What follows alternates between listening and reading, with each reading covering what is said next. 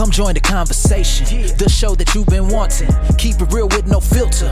Weekly we share discussions. WWSD, interviewing creative guests, talking the creative process and sharing all the influences from TV and film. Emmy nominated and winning. Yeah, they coming through. Actors and comedians too. Directors and writers, way more than a few. Masters of their craft. Yes, tune in. You gotta see. This the podcast that you need. WWSD. Welcome to the WWSD podcast. Weekly, we share discussions with interesting and creative people. We are sponsored by Collectors Maze. You can check them out at collectorsmaze.com for all things related to fandom. I'm your host, Josh, and as always, I'm joined by my buddy and co-host, Seamus. How's it going, Seamus? It's going great, man. How are you doing? I'm doing well. So, who do we have on tonight? Uh, tonight, we have a very special guest. We are joined by stand-up comedian and fellow podcaster, Steven White. Steve is the host of the very funny podcast, My Black Friend's Podcast. It's Steven, it's a pleasure having you on the podcast tonight. How's it going? It's going good. Thanks for having me on, guys. Yeah, thanks for coming on. I appreciate it. Yeah, yeah, we really do. Yeah. So you, uh, you you've got a pretty interesting story. You um you kind of started out as like an entrepreneur, right? As a as a freelance writer. Yeah, that was my my start. That's where I got you know my money at first. Did you start doing that right out of high school? Uh, so I started right um, after I dropped out of college. Actually, okay. I had a mark. I was studying marketing. Um, things weren't really panning out in terms of me being able to afford college. So uh, I ended up switching over to uh, freelance writing. But uh, the story of how I ended up there was actually pretty interesting. Uh, I ended up meeting this guy and that was the first time I'd heard a podcast. This guy, he he told me he had a podcast he was working on, and he needed someone to write blog posts for his website. And I talked to him about it, and he said, "Hey, do you want to write these blogs for me for free?" And uh, I did it. I did one blog post, and after four hours of work, I realized, damn, I could have been paid for this probably. like this has to be worth some money. So I ended up not giving him the blog post. I posted it on my own website, and I started looking for writing work right after that like so you, t- you took the article and you posted on your website. Were you generating ad revenue at the time? Uh, so i wasn't generating revenue through ads. I was actually um, looking for freelance work using those blog posts as samples actually. Okay. so i created a blog where i posted a bunch of content that i could just send out to people and then they would see oh this guy's a good writer. Uh, maybe i'll have him write some stuff for my blog. And uh, that's really how i got my start. And so you were uh, you were supporting yourself doing that for a while right? It started off rough you know, the first blog post I wrote was about 4,000 words for $15. Uh, took me mm. took me 12 hours. um, but beyond that, uh, I'd say it took me maybe five months to really start making money. And uh, okay, with that money, I was able to, you know, make bigger moves. So what, was that? What was that first big move you made after you started making a little bit of money? The first big move I made was going straight to Bangkok, Thailand, and I, and I wasn't making that much money. Don't get me wrong. I was def- I only had about five hundred dollars in my account after I bought the plane ticket, and I was like, "This is enough. I'm getting out of here." what, what made you want to go to Thailand? Well, you see, there was this interesting movement going on. It was called the uh, digital nomad movement. I don't know if you guys uh, ever yeah. heard of it. But um, that really, I really caught the digital nomad bug. So I really wanted to see what it was like to travel the world and work online. And what I ended up doing was going to Bangkok, and my plan was to move up to Chiang Mai because they called that the uh, digital nomad capital of the world, actually, and that's in that's in Thailand too, if you don't know. I never made it to Chiang Mai because I ended up getting a girlfriend in Bangkok, and you know, priorities for a man. That's pretty much how it goes. yeah, yeah. And then in um in Thailand, that was that was where you started comedy, correct? Yeah, that's where I started comedy. So I switched from freelancing to comedy around I want to say 2018, 2017, something like that. Okay. So what what made you want to want to make that switch? Yeah, I was interested in moving to comedy because I'd always had a dream of being a comedian and I'd always been told that I was funny. I was good at speaking and uh, handling crowds and you know having public conversations and shit like that. What really got me interested was I saw this advertisement for a comedy show in Bangkok. It turns out when I showed up to the show, the guy that ran the show went to the same university as me, which was insane. like the he, smallest fucking world. right. It's insane. He grew up just like 20 minutes away from me. I'm all the way across the world. And I find out that there's this half Thai, half American guy that's uh, running open mics and performing at shows in Bangkok that and he grew up right by me. It's it's just it was so ridiculous. I was like, okay, if he can do it, I got to start trying it now. yeah, that's awesome, man. So so what, what was it like that first time that you went up? Uh, the first time I went up was honestly, it went really well. Inside, it didn't feel so good though. I'll definitely say that. On the inside, my fe- my my heart had butterflies. I was kind of scared, kind of shocked, kind of afraid. But at the same time, the room was so welcoming that it was easy for me to just you know fit in and you know let things flow out. Now, do you have a performing background? Like, did you do uh, performance art in high school and middle school and stuff like that? I was a singer. I mean, I was Okay. in choir for about 10 Okay. years. I was definitely used to standing on stage. I had a lot of solos, things like that. Mhm. Uh, my voice is definitely gone by now. I cannot sing You anymore. can't sing anymore. Yeah, I had that puberty, you know, that pre-pubescent voice. That was me. Yeah. and what was like some of your material that you prepare? Anything, or were you just telling stories? well, so I've always had a knack. Uh, well, not a knack, but I, I've had this thing. I have, well, it's not even a thing. I have a huge ass. I don't know. I, I don't know if that's a thing or not, but I just have a massive for a man, my ass is absurdly large. So I really nailed in on the ass jokes. My name's Steven White, so you know I gotta talk about that. I think maybe there was an N-word joke in there somewhere. That was just a shocker, you know, to really seal the deal. To let our audience know that you're black. Yeah. exactly. Yeah. like, hey, don't let this name get you fooled, buddy. So, so the actual audience, they, did they speak mostly English, or were they tourists? Like, I, I would assume people from Thailand would not be into our type of humor. No, yeah, not even close. I mean, in Thailand, the type of humor they're into is like a guy falling down and then a fart sound plays really loud. Like that's Thai. Oh, so Seamus's stuff humor. Yeah. but no, there. So the Thai people didn't usually show up unless they were English speaking. Like, um, most for the most part, you know, you wouldn't really see Thai people unless it was someone's girlfriend or boyfriend every now and then. Usually, it was tourists or expats. I don't know if you guys. Expats are just people that have left their home country to live abroad. Okay. Um, and Thailand has a huge expat community. Like I was saying, digital nomads, people that work online and travel. Like there were so many of those types of people, people working online, and there were also a lot of people that were teachers because people in Bangkok, you know, it's a big city, it's industrial, commercialized. They want them to know English so that they can, you know, get jobs and stuff like that. So there's tons of English teachers. Uh, so we just perform for them. No, you, there's no Asian people in the audience. What, did that surprise you at all? Like, were you expecting like more? Yeah, absolutely. It was it was confusing. I mean, but it was definitely good. I prefer it that way. I mean, I did I don't I didn't want to learn how to be funny to people that don't speak English, you know.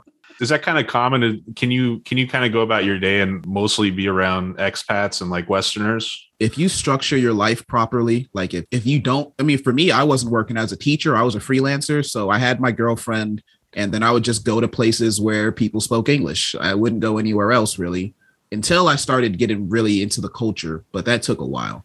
Was your girlfriend a, a local, or was she a? Uh, Yeah. Gotcha. Yeah, she had the, the fire. She had the fire in her heart, man. She was good. You ever meet her parents or anything? uh, I met her dad one time, but he didn't know that I was dating her because if he did, he probably would have killed me or something. he came to deliver some food. Like is interracial dating like an issue over there? You'll get some looks, especially if you're black.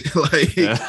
Yeah. because over there they have Africans, and you know, my girlfriend would say things like, "Oh, at least you're not African," and I'll be Oh, like, jeez. "Oh, uh, thank you." I'd be like, "Yeah, I guess mean?" that's a com- I guess that's a compliment. Shit. I mean, I guess I I guess I aged out of that one. I guess. They're but, uh, they're even saying one of the good ones over there. Yeah. exactly. Yeah. yeah. Yeah, no, but they they like interracial dating as long as you're dating. If the Thai person is dating somebody that's going to like take care of their whole family, they're like, "Hey, good job, you really did it." But if they're dating somebody that's just like you know a freelancing black dude, then it's a lot more like, "Ah, you you kind of fucked this one up." Huh? like you giving the pussy up for that? Come on. So when, when she introduced you to her father, was she like talking a lot in her native tongue? Uh, you're just like, no, she's just talking like, or, like he's asking like questions like, who the fuck is this guy? And she's just like, oh, he's just a friend. He's just a friend. I swear. Yeah, I'm sure that's what the conversation was because I was sitting pretty close to her when he walked in and she seemed kind of surprised by that. so I, I feel like she was just covering it up and making sure he didn't know because um, I met her actually at the first hostel I stayed at in Thailand. That was where we were at. So he just randomly showed up because she was working there. It was her job. I poached her.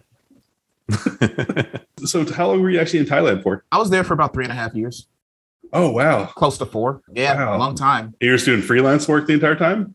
I was doing freelance and comedy. So uh, there was a comedy club that ended up opening up on Khaosan Road. This place, Khaosan Road, it's like one of the biggest, most visited tourist spots in the world. While I was there, there was this big guy named John Sampson. He opened up a comedy club. There were some other comedy clubs around, but he opened up one that was able to run seven nights a week. So we ran every single day of the week.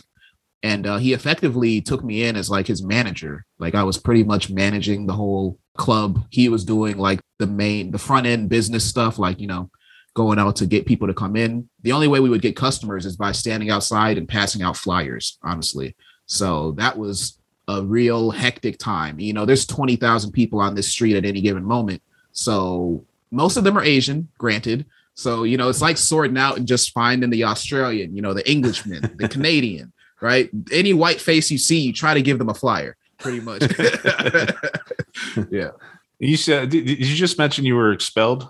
Yeah. Yes, was, I was. Ex- yeah. I don't know. Yeah. I didn't want to just throw that in, but yeah.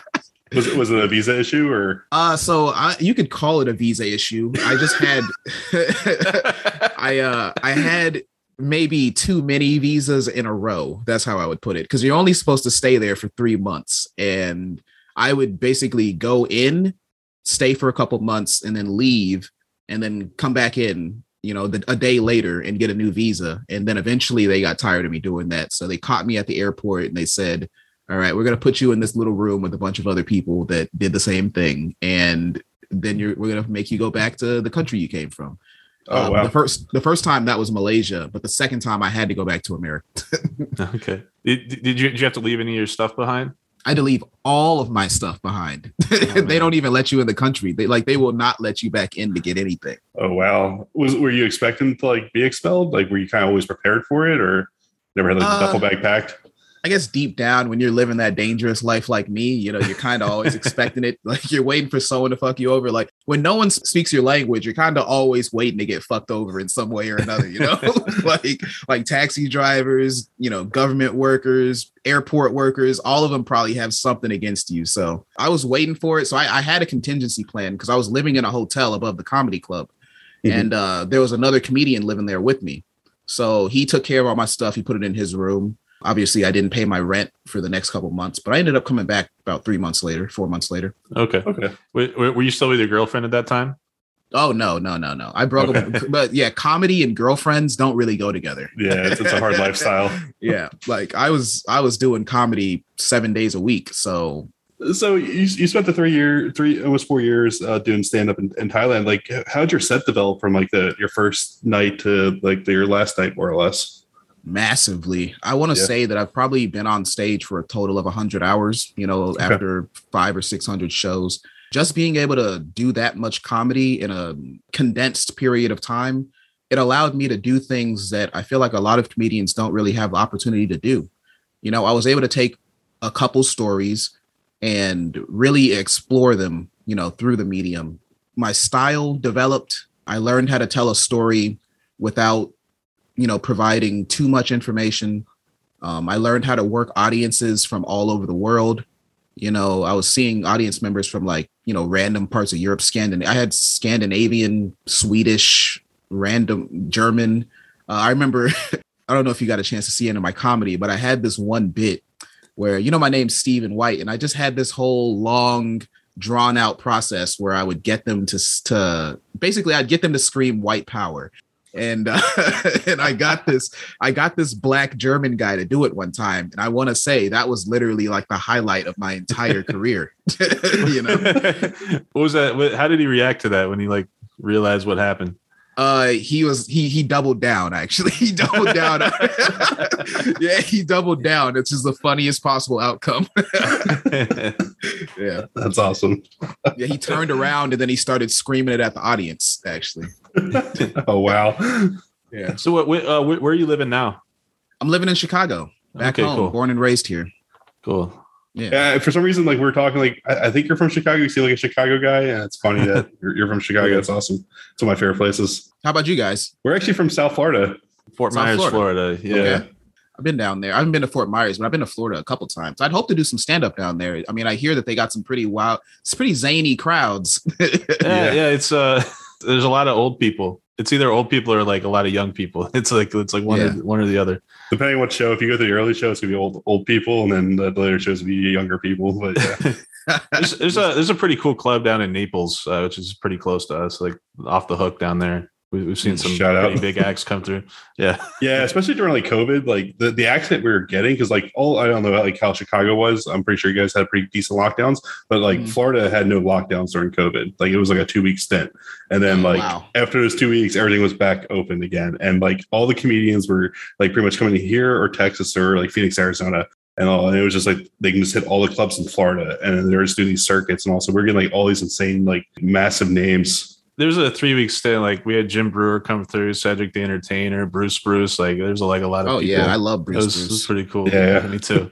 You so you guys watch a lot of stand up, like live stand up? yeah, not as much live, but like we're, uh, we're definitely comedy fans. Yeah, I, I usually I usually try to see like one to two shows a year at least. Uh, my brother, his big thing for Christmas, he usually gets all all of his brothers like comedy tickets, like a big headliner, and so we we've been doing that for years. And then we I usually try to see a couple other shows here and there. But Who who was uh who was this year's? I wanted to see Tim Dillon this year, but well, this I year love, was, I was- love Tim Dillon. Love Tim yeah, we, we didn't go this year, but last year uh, it was uh, the puppet guy Jeff Dunham. Jeff Dunham, really? Yeah. Wow, I, I'm surprised he's still kicking. Does he Yeah. still have does he still have the uh the mildly offensive dead Arab guy? yes, yes. It's actually funny. Uh, I, I never like I see him stand up on TV and like on Netflix and stuff, and it's pretty tame, pretty mild. But like his in person stand up is very filthy. okay. When he dropped his first f bomb, I was like, "Are you fucking serious? What? I've never heard this guy curse in my life." And he was like just going into it, and I was like, "Who- "Who is this guy?" It was, it was very odd. That's that's cool. I didn't know that. I, I thought he was just a. I thought Yeah. he was a clean guy.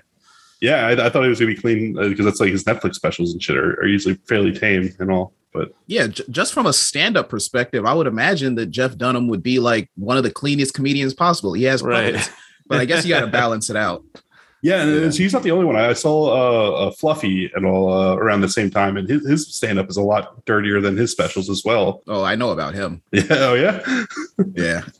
yeah, I've seen him on enough podcasts to know. yeah. but then like like uh, I think before that I saw Kevin Hart, and Kevin Hart was awesome. Like it, it was he was so good. Kevin Hart was absolutely insane. What's, uh, what's the the scene like in Chicago right now? Oh, the scene in Chicago is popping off, man. There's definitely a lot of open mics available. I'd say every night of the week you got at least three mics. Are, are you still getting up regularly? And Uh, I've been working on it. I just got my license, you know, recently. I just got a new license from after being in Thailand for so long. So I was dependent on other people for rides for a pretty long time. Now I'm driving, so I can do as many shows as I please. Now's the time, but it was very slow for a couple months, definitely. How long have you been back in the uh, states? I've been back for a year and a Oh, half. okay. Yeah. Gotcha. Yeah, year and a half actually. But there was pretty much no option to get on stage until probably three months ago. oh, okay, yeah. Yeah. So were you in Thailand during like COVID and all that? Oh yeah, I was in Thailand right when COVID started. I was in Thailand for the first wave, as I call it. What was that like? It was horrendous. It was literally one of the worst periods of my entire life. Like, it couldn't have been worse. I, yeah, I had to go to rehab after that shit. like, I, had, I had to get mental. I had to get mental rehabilitation after that. Literally. What, what they, did they have lockdowns in Thailand? Uh, they had lockdowns. Yeah, they locked down probably starting in February. Actually, I ran a, a show day before the lockdown in Thailand. Uh, it was called Masks Off, the Masks Off show, and I had a Chinese headliner for it. It was great. Locked down. I got COVID probably on February twelfth. I think it was February twelfth of twenty Tw- tw- 2020. 2020. Yeah. Yeah, yeah, 2020. 2020. Yeah. Yeah, I got I got COVID pretty early. And like I remember I was on this street because I lived on that massive tourist street that I was working Mhm. on. It's just like people are dying and shit. Like they're like, oh yeah, a maid at the hotel down the street died of COVID. And I'm like, oh, Oh my god, this isn't good. And you, and, and you had it. You were like, yeah. were you scared? I was definitely scared, but you know, it wasn't any. I was thinking like, well, you know, I've done a lot of blow, so it's probably the same risk level as doing blow. and I was like, like doing Thai blow where it's mostly ketamine. Yeah, probably the same Oh, level Jesus. of risk. What's what's uh what's that like? Uh horrible, but Like also ketamine? ketamine can kind of take you to different places. Yeah, it, it it's okay. I'd say it's not the funniest of drugs, uh, unless unless you're watching somebody do Yeah. it. When you see somebody on it, It's like it's like you Yeah. you wanna you wanna take some cocaine and go to hell. Yeah, pretty much. That's pretty much how it is. Yeah. Yeah, dude. I remember um, one time we actually, because I was kind of selling drugs too. We sold this guy some some cocaine, some of that cocaine, that cocaine. Yeah, good shit. We sold him some of that. I remember he literally spent the whole night just covering my friend's room in vomit, like like just nonstop projectile vomiting everywhere. And then we're like, well, we can't really send this guy outside because we sold him these drugs. So yeah, it was just a bad night in general. That's got that's got to be crazy because it's like it's like the ketamine is just like putting you out, and that cocaine is just like making you want to be an entrepreneur. Right. That's just like. Probably just makes you feel like a lazy fuck. Like Right. Bro, that was funny as fuck.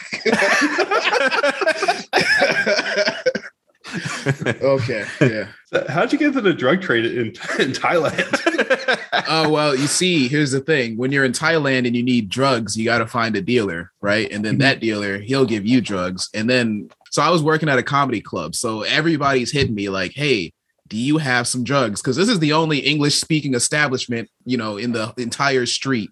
So obviously they would always come to us. And there's just something about comedy clubs and drugs. It's like a thing, apparently. Like people expect to find drug dealers at the comedy club that tracks. one of my friends yeah one of my friends was selling i wasn't necessarily a drug dealer but i was more like aiding and abetting drug dealing you, you knew the people. Yeah, yeah. yeah and like over there weed is like a you're getting 10 years in jail kind of you know having weed is like 10 years in jail kind of crime Wow. and uh and, and just to say jail over there is also like 20 dudes in one room with a hole in the floor I would not want to go to jail in Thailand. Oh my God. yeah like and then they just hit you with sticks They definitely don't speak English. What's the punishment for cocaine? probably death if i had to guess yeah if i had to guess it's probably death It's weird. 'cause, Like I always hear like Thailand's like this big party place and all, and I thought like drugs were relatively like recreational over there and all. Well, that's the thing over over there. Drugs are recreational. They can be sold, um, not legally, but with the blessing of the police. And to purchase a blessing costs you about a thousand dollars. You know. okay. Okay. yeah. So I guess if you're caught with drugs in Thailand, you can usually get off with a bribe. That's pretty much how it feels. Gotcha. So there's a little bit of corruption to protect you. Yeah, just a slight layer of it. You know, not all cops are willing to do that, but uh, and I've never actually had to pay a bribe personally because I'm a good drug dealer, probably because I'm black. You know, so I knew the game. I think I think it was in my blood. But I definitely met a lot of people who had been like, you know, fr- like they would, or people that bought weed from me. Uh, people would buy weed from me and then immediately get caught by the cops. I know that sounds kind of sketchy, but no, I didn't set them up. Well, you never got caught. You were working with the cops. right. You demand a sacrifice. right. yeah. I select this nigga as tribute, basically. So you also said you're in uh, Vietnam and uh, Malaysia. Like, were you just traveling between those areas and uh, Thailand, or did you spend like actual stints in those country in those places? Uh, I'd say I spent a total of probably three months in Malaysia and probably two Okay. months in Vietnam. There's a vibrant comedy scene out in um in Asia, you know, Thailand, Vietnam, Malaysia. I know, you know, there's not really that many people doing comedy out there, but the people that are doing it, they're really good. You know, like um Vietnam, not that many English speaking comics, but there's this guy, his name's Dan Dockery. He runs a place called Standing Bar. Um, I did a couple shows there, and it was just so nice that I was like, you know what, I'm gonna stick around for about a couple weeks and then just scope out the scene. And we did this tour that was um, eight shows in eight days. So we hit eight different venues. Uh, sorry, seven seven different venues, and did eight different shows uh, over the course of like a week and another in a day. In, in Malaysia, the uh, the penalties for drugs is is death, right? Yes, yeah, Malaysia doesn't fuck around. Oh, really? yeah. yeah. yeah, that guy doesn't fuck around. They have a they have a really uh, nice society there. But it's because they kill everybody that makes a makes a problem. yeah, That's that's crazy. that Seamus knows is foreign policy, specifically related to drugs. it's supposedly like one of the happiest countries too, but like uh, you know, they you you die if you get high. So Yeah. Well, there's definitely people getting high over there. It's it's it's the same, you know, when when you're in the third world effectively, like Malaysia is not completely the third world, of course, but there are some third world aspects to it. I'd say corruption is everywhere. So, you know, I feel like if you're there, there's a chance someone's going to plant some drugs on you. And then there's probably a chance that you can get off with some drugs too. But I wouldn't take the risk. I didn't fuck around in Malaysia because I'm not trying to get killed. yeah. Did you perform any anywhere else in Asia while you were over there? I performed in Vietnam. I performed in Malaysia, Bangkok. I think that's actually it for Asia. I, I performed in two spots. I performed in uh, Saigon and Hanoi, and then in Malaysia, I performed in Kuala Lumpur, which is the the capital. Comedy's not too big in all of Asia, but there's a scene in China. There's a scene in Japan. There's there's a huge scene in Japan, and uh, Hong Kong. You can get on mic in Indonesia there's an English speaking stand up scene pretty much everywhere, honestly. You're performing for all the English speaking crowds in, in each all of these places. Yeah, I did one Thai speaking show. So I knew enough Thai to get around, right? and I had this uh the guy that ran the comedy club, he was actually known as a uh, famous Thai comedian. So he's a big white guy from Boston, big Jewish dude. And um he learned Thai and he started doing comedy over there and he got to a point of relative fame, like he was in Thai movies and shit. But uh, Thai movies don't pay like American movies, so he's like, you know, he's not making too much money. But Ong Bak, uh, yeah, shit like that.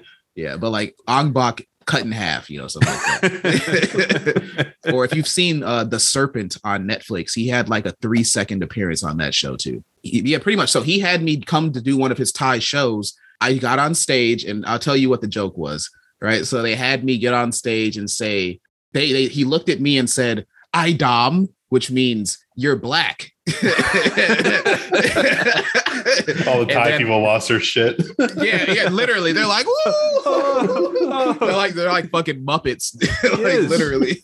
It's true. Yeah. yeah. And then the response, uh, my response to him is I dom paw, which is your father's black. And that was it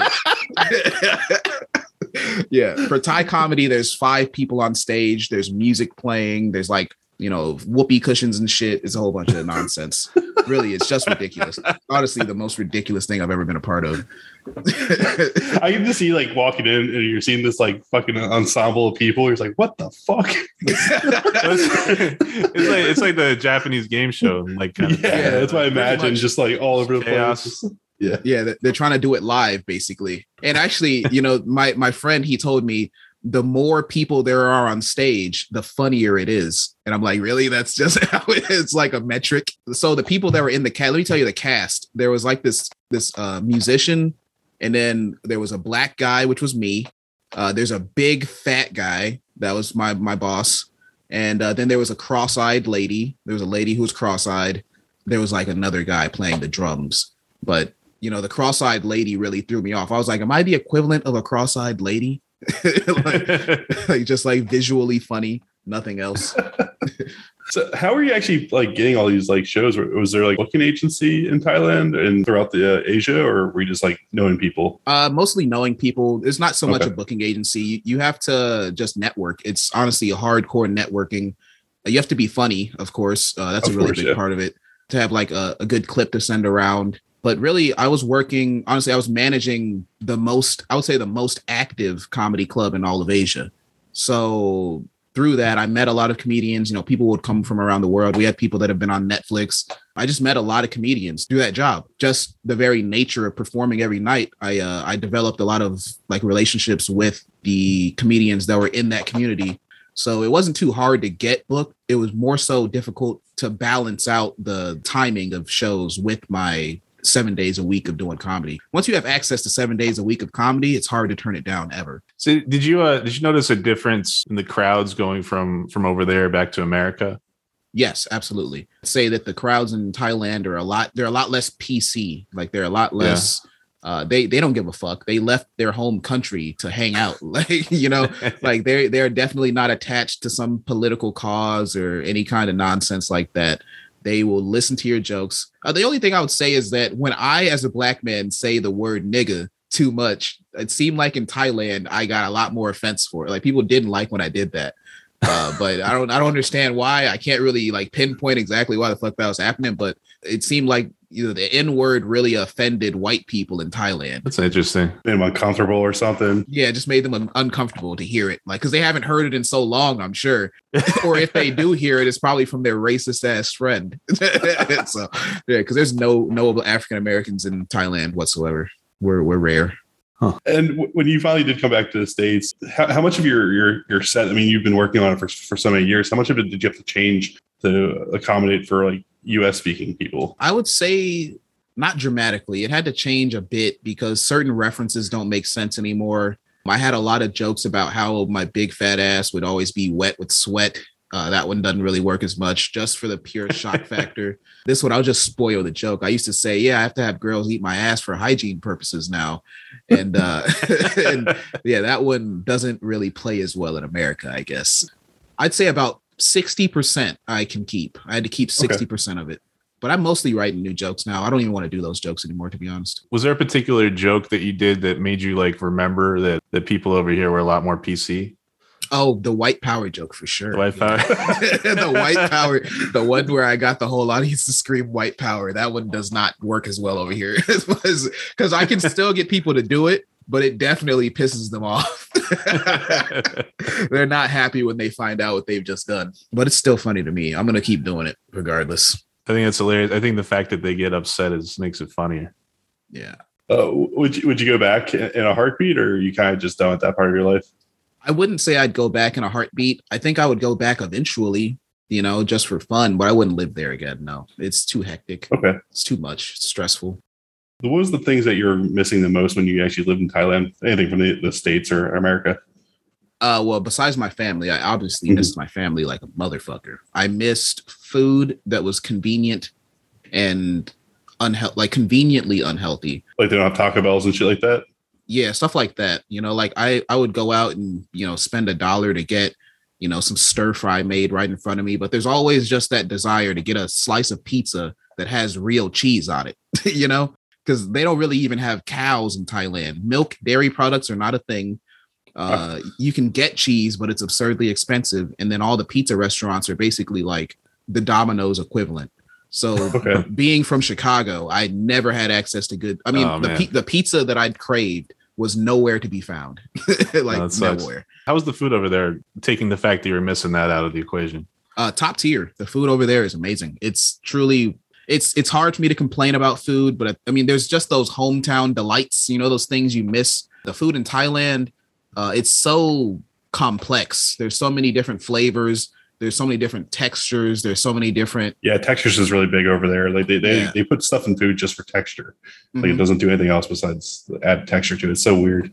Yeah, like they put a just put a little bit of grass in that shit just to make your make your lips tingle. you know, yeah, it's it's it's really cool. Uh, but it, I'd say that it's so simplistic that it rivals Indian food because Indian food is my favorite food. I say Thai food's awesome. Have you had any Thai food over here that that is anything similar to what you had over there? Not even fucking close. It's literally not even not because I I feel like you know. I, think that the Thai restaurants here usually have like Filipinos or Mexicans making the Thai food. So there's no way they would know like the real flavor. like they're just Yeah. taking a guess. They're like, oh, well, this is what the recipe says. Yeah, let's just But- let's throw some lemongrass in there and make it spicy. Right. Is Thailand like similar, like where each region has like different flavors and different like dishes? Like uh, because I know like other countries, it's like that. Where Like, it's like, like- that in India, definitely. yeah, like like Indian food is like a really big example of that where each region is completely different than the next one. Was it similar like that in Thailand? Yeah. In Thailand, they have like, if you go up north, you're probably going to be eating bugs and chili peppers, just straight bugs and chili peppers. If you go towards the city, things get a little bit more civilized. You know, you're eating like uh, noodles and soup and stuff. If you go down south, uh, it's more oriented towards seafood and fish because obviously you're by the water. Because there's different cultures of Thai people. Like there's even Thai people, they almost look black. You know, they're they're all the way in the south. They look like black people, literally. It's a lot more. Their food is just more potent. I'd say. It's Okay. potent down there because it's close to Malaysia. So Did you eat any insects? I've had all the insects to be honest. Did you have that uh that duck embryo egg? Yeah, I've had that one. I Oh, had that one in the Philippines though. Oh my gosh. Yeah, it's gross. It's It truly sounds disgusting. gross. Yeah, I mean you're you're literally like chewing a like a fully almost fully formed baby duck, right? yeah. yeah, that's the best way to describe it. That's it's exactly what it is. Yeah, because it's before the bones harden, right? Like we're still like gelatinous. No, it's yeah, it's it's hard. You you crunch through. Oh, right, okay. bone. Yeah, there's well, there's some. Ge- it's it's jelly, but then there's like a beak. You can like bite through the beak. There's a little bit of I don't know. I had a lot of crunch in my experience. I don't know what the hell it was, and I spit it out. So, but I've eaten uh as bugs go. I've had a roach. I've had a scorpion. I've had worms. I've had ants. Uh, the ants were the weirdest one, but it was more so the context of how I was given the ants. I was hanging out in, you know, a gay bar, not gay, just at a gay bar. Happens sometimes. Yeah, I, I get Uh, it. and uh, this guy, he was sitting next to me. And once again, I want to emphasize that I'm not gay. Uh, and then he off he takes his fingers and he's holding a leaf. And then he takes the leaf and he holds it up to my mouth.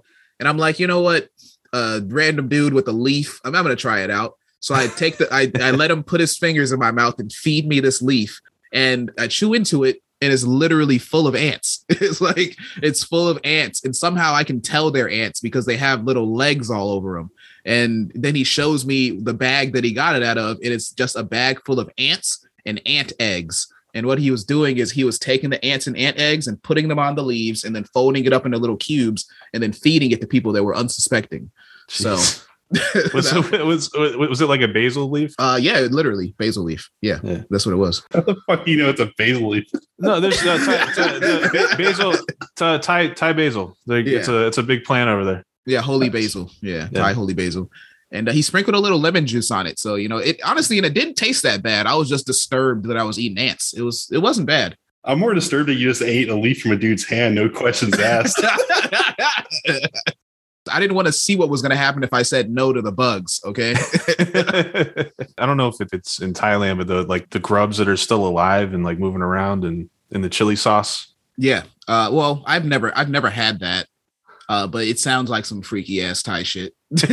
you know, I just instantly said yes. I'm like, yeah, that sounds about right. when you first went over there, though, were you kind of reserved, or did you just kind of fully embrace the culture? You're just like, I'm gonna try everything. I'm just gonna eat everything and, and do all that kind of stuff, or did it take you a while? honestly when i went over there i was like on a really big mission to um like become someone new you know like i was trying to reinvent myself almost i was not afraid to eat i would eat everything that was offered to me and uh there were points where i thought i had an eyeball in my mouth and i was still like man i'm glad i made this decision. I'm, I'm really happy i'm here. Yeah no i ate everything. I was never afraid to eat. I had like raw shrimp. That was one that kind of concerned me because i'm like that's that's not that's not that's not how sushi works.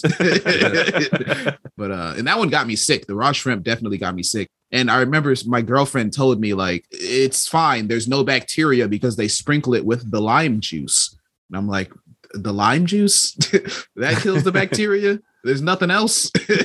I think I think that helps, but obviously there's something. At what point did you start doing podcasting? uh started podcasting i want to say it was a year and a half ago. I've been trying to do a podcast. I was trying to get together podcasts while i was in thailand. I had this project called the funny east where it was like i was trying to unite all of the comedians in you know malaysia vietnam and thailand I, I, I took too big of a step too fast. You know, I was I, you can't really bring together people across country lines without already having an established base for yourself. So it was kind of a passion project. Uh, we filmed a couple podcasts, we did a couple live shows, but they're all gone now. Uh, so that was probably three and a half years ago that I did the first podcast for that. But since I've been regularly podcasting, uh, that's probably been since last year. What was about podcasting that interests you so much?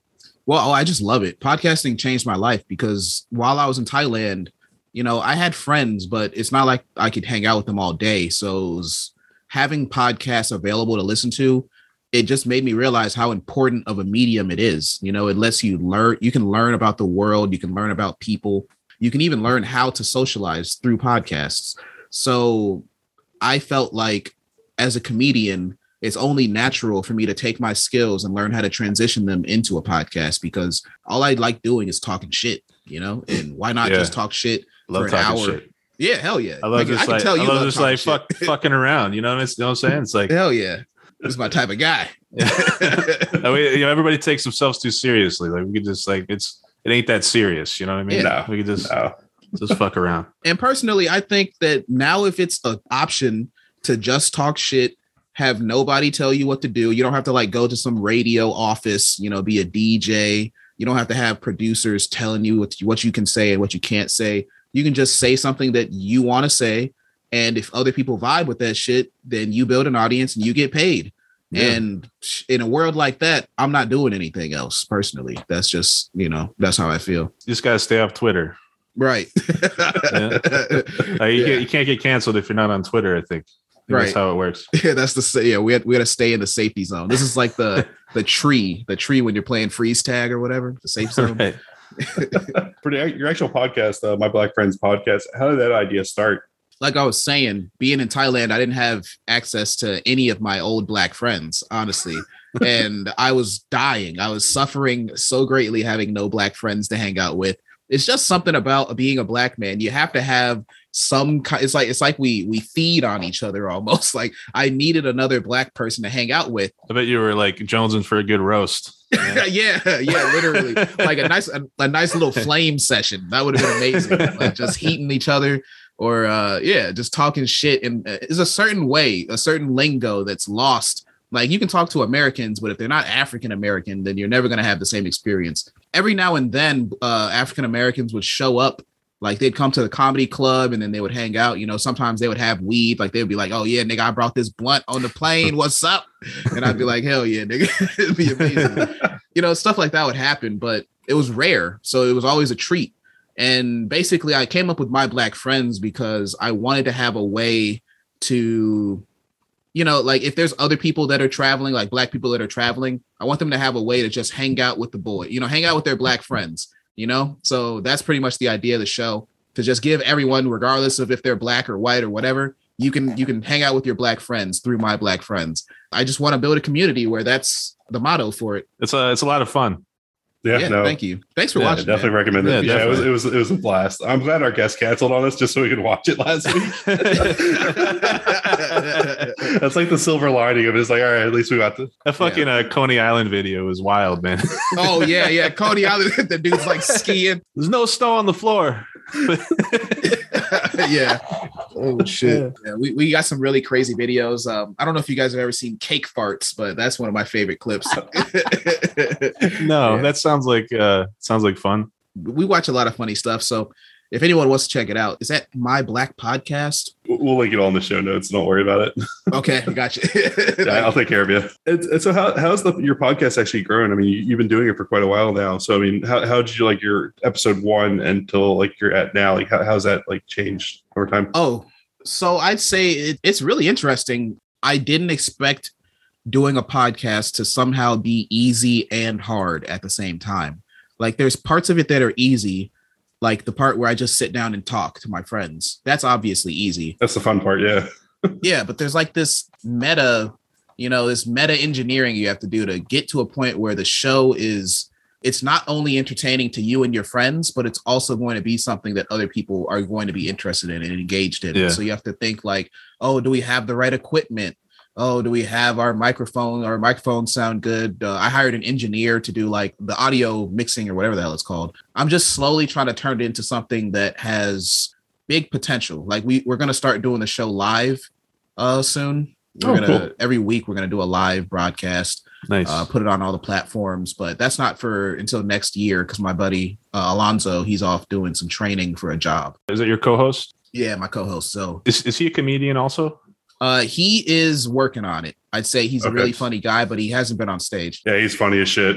he see, yeah, yeah, he seems he seems pretty funny. Yeah, yeah, he's he's never he's never been on stage, but I've been trying to convince him to to get up. I mean, he he said that he's willing to do it after he finishes this training. So, you know, I think he's finally got his balls must have dropped probably within the last two months.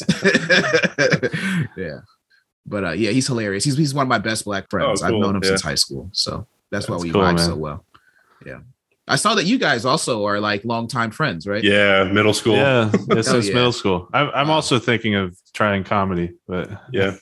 yeah, give it a shot, man. I always say comedy is like, even if you're not going to do it for life, it's always a good idea to give it a shot because you never know. Maybe you get up there, you feel the butterflies disappear, and then you just get a rush, you know, like you enjoy it completely, and then maybe you'll do it again. But if you never do it once, you'll never do it again, you know? Yeah. So that's my suggestion always yeah, no, I'm, I'm really excited for Seamus to start doing comedy, just just so he can say he did it and all this bucket list, like knock it off.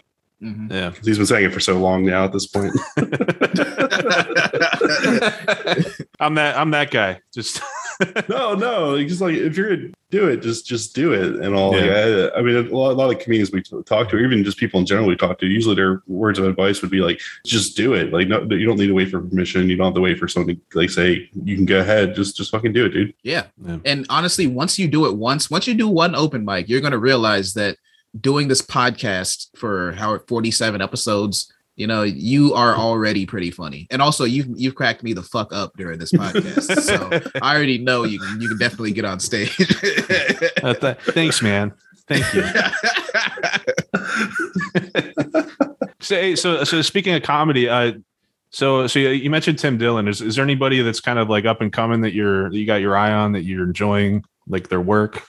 Up and coming Oh, Theo Von, easily. Theo yeah. Is my favorite. I love Theo Von. He's just generally a good inspiration. Tom Segura, Theo Von, Bobby Lee. Love Bobby Lee. Hannibal Buress. I love all those guys. I met Hannibal Buress in Thailand. One time, oh, yeah? Hannibal Buress showed up in Thailand on the 4th of July. He was, uh, he was studying Muay Thai over there, right? Uh, yeah, he was. Yeah, yeah. You saw the Joe Rogan episode. He yeah, was talking yeah. about it. Yeah, it's funny. It was crazy because like it was two years later that I saw that Joe Rogan, and I'm thinking like, wow, that's that's why he was there. He totally like he only talked to me after the show, and then he left immediately, and he was not trying to hang out with us at all. I just assumed he was going to get some some pussy from for, for pay. But uh, yeah, he's got he's got money for it. He's hilarious. Uh, what about you guys? Do you guys have like a top a top list of up and comers? Everybody you said it, I, I actually really enjoy. I, I like Tony Hinchcliffe's uh, podcast a lot. I watch I watch Kill Tony. Tony. Yeah, I watch that yeah, every love week. It excellent. As far as up and coming, every time I get asked asked this question, I can't think of anybody. I like Mark Normand a lot. Oh yeah, Park Norman. yeah. Chris Chris Stefano is cool. Yeah, I like Chris Distefano. Chrissy, Chrissy Chaos. Yeah. Chrissy. Yeah. it's like I, I, don't really listen to like a lot of like upcoming comedians until they get like more established. Maybe it's something I'm fucking up well, on. It's hard to find them. I like Josh Johnson a lot too. Mm, never heard. Is he? He's that black guy. Yeah. Is he like smaller? Yeah, he's small. He's got a bit about like feeling like he's an alien who took over a black person's body. Right. Yeah. Yeah. Yeah. I've I haven't seen that bit, but I know Josh John. I remember him. He's, he's got a bit about like dick pics. Like he he's collected so many dick pics, he just sends them to different people and like like because like like like uh, like girls like give out his number instead of like their number, and then he gets these pics and wow. Is that a good problem to have? like dicks, just lots and lots of dicks. lots of dicks. Constant dicks. I mean, at least he can build up an immunity, you know. Then if he ever sees a dick by surprise, he's just like, I've seen it. Yeah, yeah, I've seen that. Yeah, it's not scary. We make an awesome coffee table book. Just thousand dicks, just dick pics. What about what about all time favorites? All time favorites, obviously Dave Chappelle. Did you did you see the special? I haven't gotten to it yet. I'm waiting till I can watch it with some friends. I don't want to watch okay. it alone. I just want to. I want. I want it to be because I've I've seen all the controversy now. So I'm like, I want to make sure that this is the most enjoyable. Like, because I already know I'm gonna agree with them in every way. So it's like. It's actually interesting. You, you want to watch it with friends. Because, like something like that, I would not want to watch with friends because like they'll laugh too much. I won't hear the shit. And that would just right. annoy me more because I want to hear like what the fuck he's saying instead of like Seamus fucking oh. oh, oh. You've got well, you've got uh you've got hearing issues, so I, I understand that. Yeah, I just need to dilute the experience as much as possible because as a comedian, it's like if I watch a stand-up special alone, I'm gonna be like trying to break it down and shit and oh critique it, yeah. Thinking about the science of the words. I'm not gonna sit and enjoy it. But if I have my friends there as a buffer, you know, I, I see I hear them laugh because like I don't even really like laugh out loud anymore when I watch stand-up. I'm just like, oh, that was funny. And I think about like, damn, how can I be that funny? You know, it's more like a competitive thing at this point. I used to be a performing musician and like I couldn't really watch other people perform because I just wanted to be up there. You know what I mean? It's kind of a, that. It's interesting though, like when you watch a lot of comedy, you start to like be able to kind of tell what's coming. You know what I mean? Mm-hmm. Like you can kind of like tell like oh I like like you you you start being able to predict what the punchline it's that it's that structure and all because you, you, understand like all right this is the lead up this is like we're gonna like do the, the thing I think a lot of people's premises are kind of common too, but like every once in a while, there's something that that is uncommon, and then it that's that really hits me. You know, mm-hmm. then, I, then I laugh. If I'm trying to do all the math to find out their formula before they land it, and then they manage to trick me anyway, I'm really yeah. impressed. Usually, like that usually gets me. Yeah. You uh you, you still doing parkour? Oh my goodness, no. no, you saw the parkour video. Fuck. yeah, Seamus goes deep on YouTube shit. Dude, everybody always roasts me about the parkour. Bro, it's literally just me. If you guys haven't seen it, it's literally just me jumping up and down on a table and doing some rolling. It's man. Yeah, that was a really rough phase. I was actually homeless during that period of my life. I was leaving, I was living in my car and I was like, I gotta do some exercise, you know. So figured parkour was a place to start. you got you got robbed around that time too, right? In the park. Yeah, I got robbed. You know, this it, it wasn't, you know, I, I wasn't like robbed at gunpoint or anything. It was more so that someone skimmed my card so I had no money. I was in the pretty much bottom part of my life. I ended up putting my card into a a gas station pump, and uh, somebody skimmed it, and they took my last like two hundred dollars. And uh, yeah, then I ended up just kind of fucked. I was surviving off of Gatorade and Nature Valley bars until Wells Fargo gave me a re well a refund, I guess is what they call uh, whatever. They gave me my money back somehow. Mm-hmm. Yeah. Okay. All right, let's uh let's do a couple quick lightning round questions, and then we'll, we'll wrap it up. And if you want to hang around, we'll do some uh, post show stuff. Okay. Best Chicago food: dogs, pizza, beef, deep dish, deep dish, easily. Deep dish, okay. Deep dish from Giordano's or Lou Malnati's. What's your uh, favorite dish from Thailand that you can't get here? Uh, definitely. It's called kapow mua. It's a beef. It's like a stir fry holy basil with beef and really spicy. It's excellent. Stir fried holy basil. You can get it here, but you would have to go to a really nice place, and they still probably wouldn't make it right. when you were uh, kicked out of Thailand, what was like some of your first thoughts? What were you like thinking about? Uh, I remember posting on Facebook, like, "Am I going to get fucked in prison?" because I was just sitting, I was sitting in a fucking cell with a bunch of Burmese people, and I didn't know what was going to happen next. So I was afraid and I thought they were gonna send me. I thought that I was being like, I didn't know what expelled meant. You know, they just they took me into the room and they put a big stamp in my passport that said expelled, and I'm like, what the fuck? Did I can I not come back to class? you know anymore? What's going on? Uh, so yeah, that was that was a pretty horrible feeling. Like, uh, definitely terrified. What was the first thing you ate when you came back to the states? Uh, first thing I ate was a bag of fucking flaming hots, flaming hot Cheetos. yeah, I, I, love the stereotype. yeah, hot flamings, flaming hots. If you have any comedian on your podcast, who would it be? Uh, Hannibal Buress. I would like to talk to him about that night and ask him if he went to go get pussy or if he just didn't want to talk to us. you know, you think he would remember? Uh, I do think so because there's he there he he only did one open mic in Bangkok. I mean, so yeah, he would have to remember it. you might you, you might be the only other black dude he saw over there. So yeah, he shook my hand though. He ignored everyone else, but he shook my hand because I was black and because I said I was from good. Chicago, I think. But he was nice. He was nice. Don't get me wrong. Hannibal was super nice. Uh, he did a fucking hilarious set.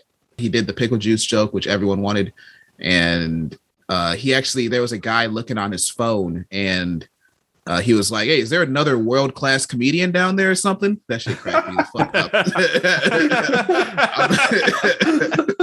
have, you, have, have, you, seen any uh, any of the casts he's he's done with T Pain? No, I haven't. He's tried to rap a couple times, like with T Pain. It's hilarious. Yeah, I've, I've seen yeah. his like DJing and his music and stuff, yeah. but I've never seen him with T Pain. though. that sounds pretty funny. That's hilarious. What's the what was the one thing besides food in your family that you missed uh, when you were overseas for that long? Black pussy. no, Mexican pussy. I missed Mexican yeah. pussy. Yeah, the, there's no Mexicans over there. Did you, did you get some of that when you got back? Uh, no, not yet. Honestly, COVID has made it really hard for me to hunt. Also, I'm fat now, so I gotta really work on not. you got you got to get back in on that park, parkour, man. You gotta, yeah, yeah. I'm sure they got some good uh good abandoned buildings out there. You could yeah, I could just uh, jumping off. yeah, I could just jump right off. Just start start off by jumping off. Yeah. like, yeah, man, I'm fucking I'm never getting any pussy, dude. Back to my just jump off the building. Right. Let me just go jump off a building. fucking the last parkour.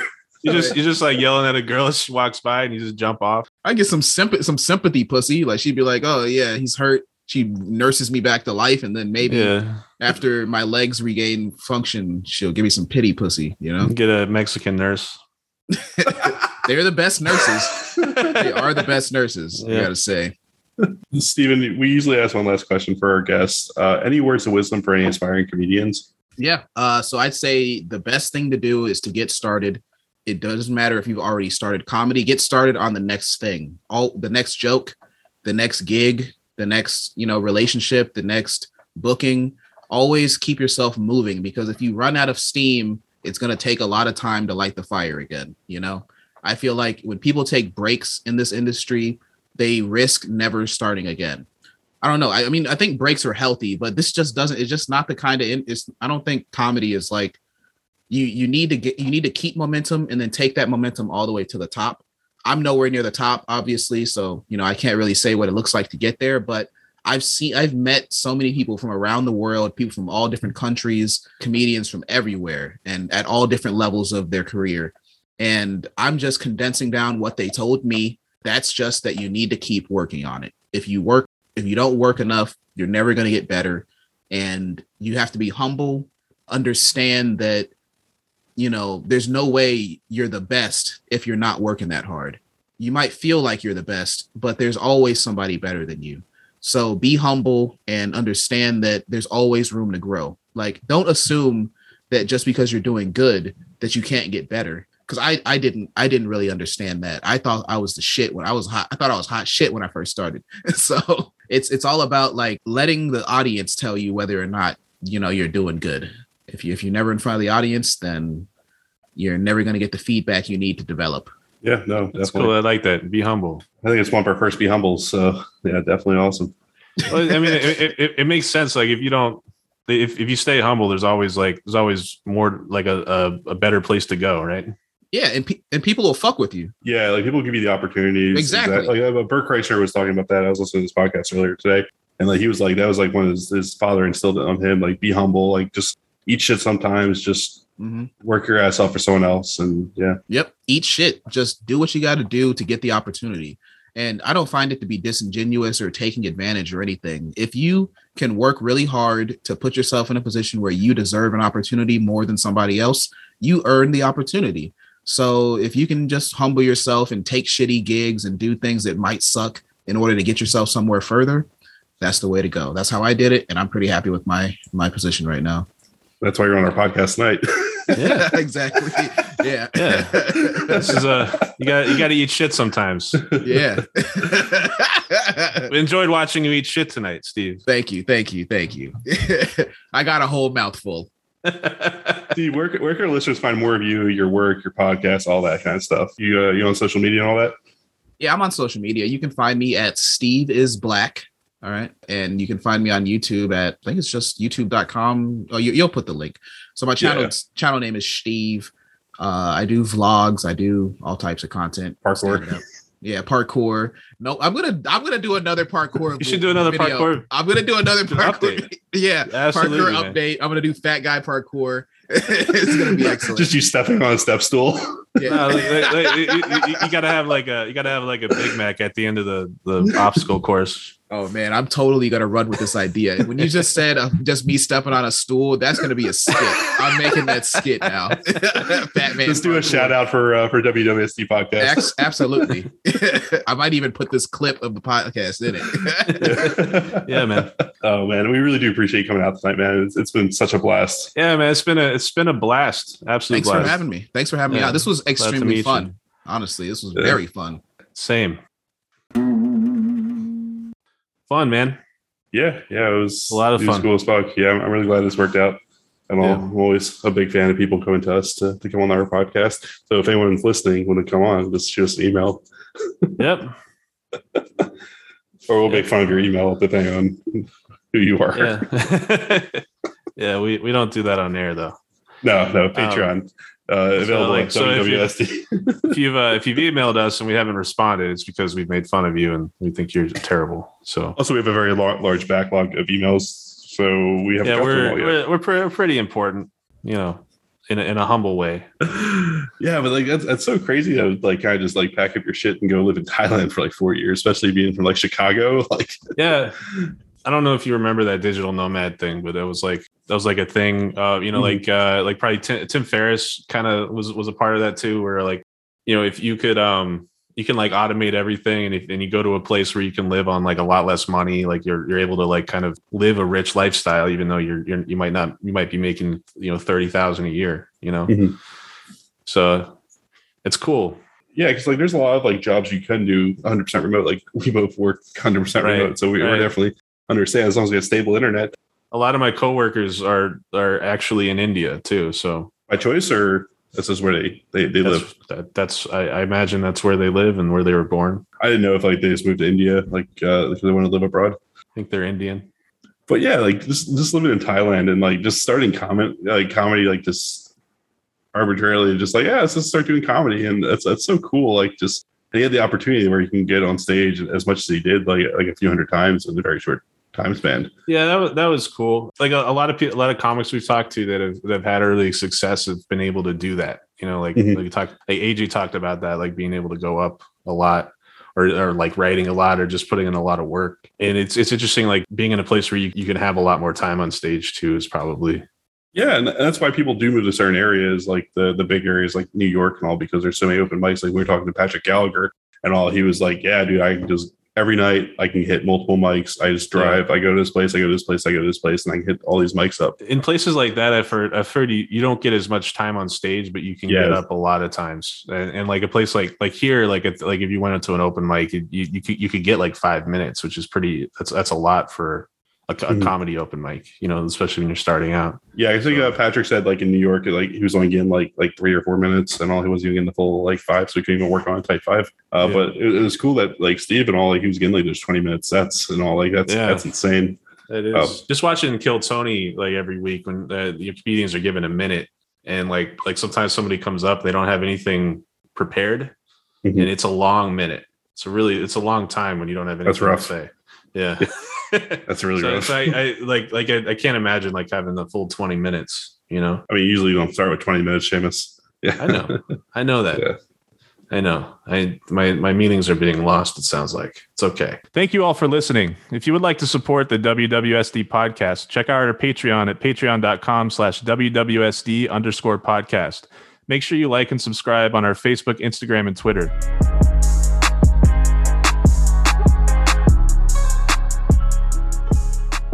And were you still doing like freelance writing while you're uh, doing the the comedy club thing? Yeah, I, I, I just kept doing it because you know I was getting paid American money for that.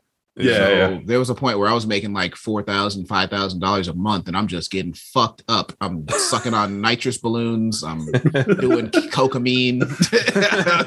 you know, you know, it's crazy. It's funny that I never got to a point where I went on a hooker binge because I remember telling myself when I first went to Thailand, I was like, you know, I want to figure out how to be someone that can get pussy without money. so I made that my goal first. I mean, I obviously slipped a couple times. I was like, I'm gonna fucking, you know, I'm gonna fuck a couple whores, but